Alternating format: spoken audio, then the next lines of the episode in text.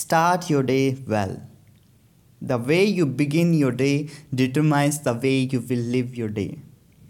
I call the first thirty minutes after you wake up the Platinum thirty, since they are truly the most valuable moments of your day and have a profound influence on the quality of every minute that follows. If you have the wisdom and self-discipline to ensure that during these this key period, you think only the purest of thoughts and take only the finest uh, of acts, you will notice that your days will consistently unfold in the most marvelous ways. Recently, I took my two young children to see the thrilling IMAX movie Everest.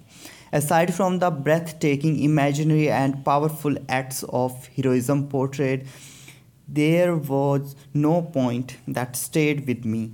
In order for the mountain climbers to scale the summit, it was essential for them to have a good base camp.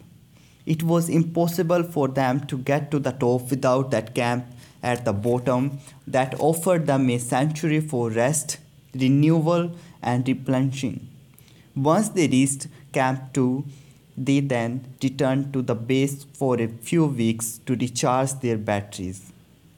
On reaching Camp three, they hastily retreated to base camp to prepare for the trek to Camp four.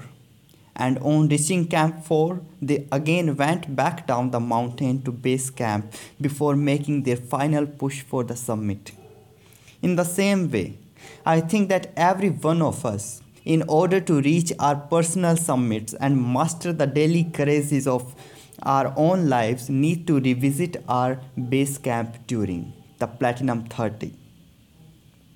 We need to go to a place where we can reconnect to our life's mission, renew ourselves, and refocus on the things that matter most.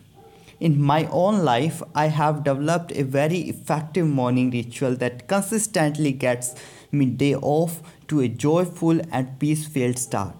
After waking, I head down to my personal sanctuary, a little space I have created for myself where I can practice my renewal activities without being disturbed.